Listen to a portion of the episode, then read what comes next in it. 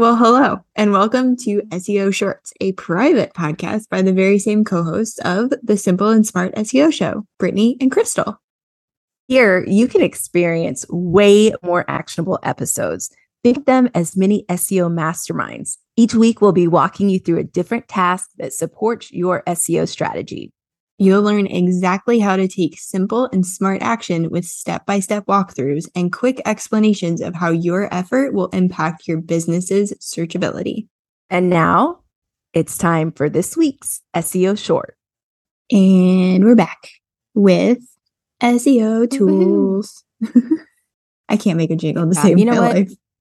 I love SEO tools. I mean, I once I found out there were SEO tools, you know, I was like, oh my gosh, this is so easy. Just like, where do you start? But once you have an SEO tool, it's like, oh, it's, a lot of it's already been done. It's just a matter of finding it. Right. And then we realized right before we recorded this that we kind of have some favorites and we don't really deviate too much from the favorites. It's like, I'm sticking with you, kid. Yeah. And, you know, I realized after talking to you that I don't even fully utilize my favorite tools as much as I could, you know, because I have some very specific things. Like when I'm doing keyword research, the only thing I want to know is, you know, what words are related to this that Mhm. have the greatest search volume. That's my first question. That's what I'm looking for. And then I want to know, okay, how difficult would it be for me to rank for that keyword? So, Mhm. You know, as long as I have a tool that can do those two things for me, I don't really need all the other bells and whistles. Totally. And then I will say one more thing that you actually talk about a little bit more than me, although I've started to talk about it more, that you want to think about when you're doing your keyword research is search intent. So as you are using these Mhm. tools and as you're finding the answers, just sit with it for a minute and say, okay, is the person who I really want to find and attract, are they going to be searching for this? Or is it going to be someone slightly not the best fit? And just as a quick example, um, Crystal and I both have two businesses you know, I have the massage practice where I do have a course for massage therapists, and then I work on massage clients. And I could say one phrase, but a massage therapist, a peer, would think one thing or be searching for that in a specific instance. And a massage client would be searching for that in a different situation entirely. So just really be mindful of the words and the phrases and who is going to want to search for those things and what they're going to want to find. That's a really good point. And I think it was Steph that we had on our other podcast that talked about meeting people like in their journey, like closer to the point where they're actually going to buy. Mhm. And I really like that because I have an e commerce store. And so, you know, it's all fun and well to provide informational blogs and that type of stuff. And I'm not saying there's anything wrong with that. I do that as well. But really thinking about, okay, what's the type of word that's going to get someone to spend money in my store? You Mhm. know, like finding those keywords, those transactional keywords. And so that's been a focus of our own keyword strategy and then also what I try to pass along to clients because hey, we want to get in front of these people when they're about to pull out their credit card, right? Yep. So finding those words that, you know, are right before the transaction happens are so important. Very, very important. Okay.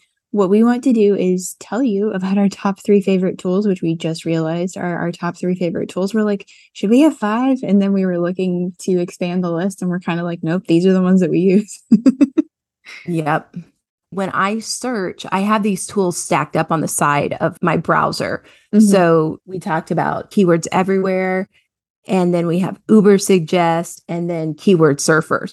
Those are the top three tools that we like. And mine are actually stacked on top of each other. So yeah. I was just kind of curious, like, okay, how do you use each of the tools? And, you know, which one's your favorite? I really fall back on Ubersuggest a ton. I have a Mhm. paid account with them. All of these extensions are free, with the exception of keywords everywhere. I think there's like a a max thing that you can do for free. But if you pay for, I can't even remember how many searches it is. I think it's like, what is it, like 10,000 or something? It's like 10 bucks. And it's a hundred thousand. never mind, it's even better, a 100,000. And I think it's $10. And that will last you for such a long time. And you're essentially paying for when you do the searches, like the results that are showing up. It's like 10 bucks and it lasts you a very, very long time. Okay, so one reason why this is just so important because if you've never done keyword research before, you know, what I like to do is I like to just put in a term in the search bar. And so let's say football gift ideas. Okay. So if I put in the term uh, football gift ideas, the search volume of that term is 590 per month. That's how many searches on average are happening for that particular keyword combination. So, what's really neat about a keyword tool like Ubersuggest is that they give you the information about people also searched for dot, dot, dot.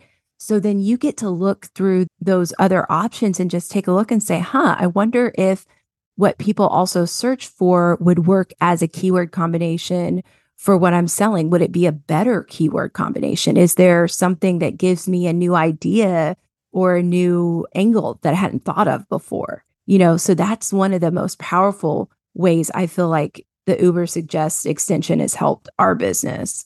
So the other thing that I would encourage people to look at as well is, you know, once you install Ubersuggest and even the other two tools, scroll to the bottom and you'll see related searches and you'll notice that it shows you the search volume, the cost per click and the search difficulty and all of that stuff too. That's provided by Ubersuggest. You'll see the little U at the bottom.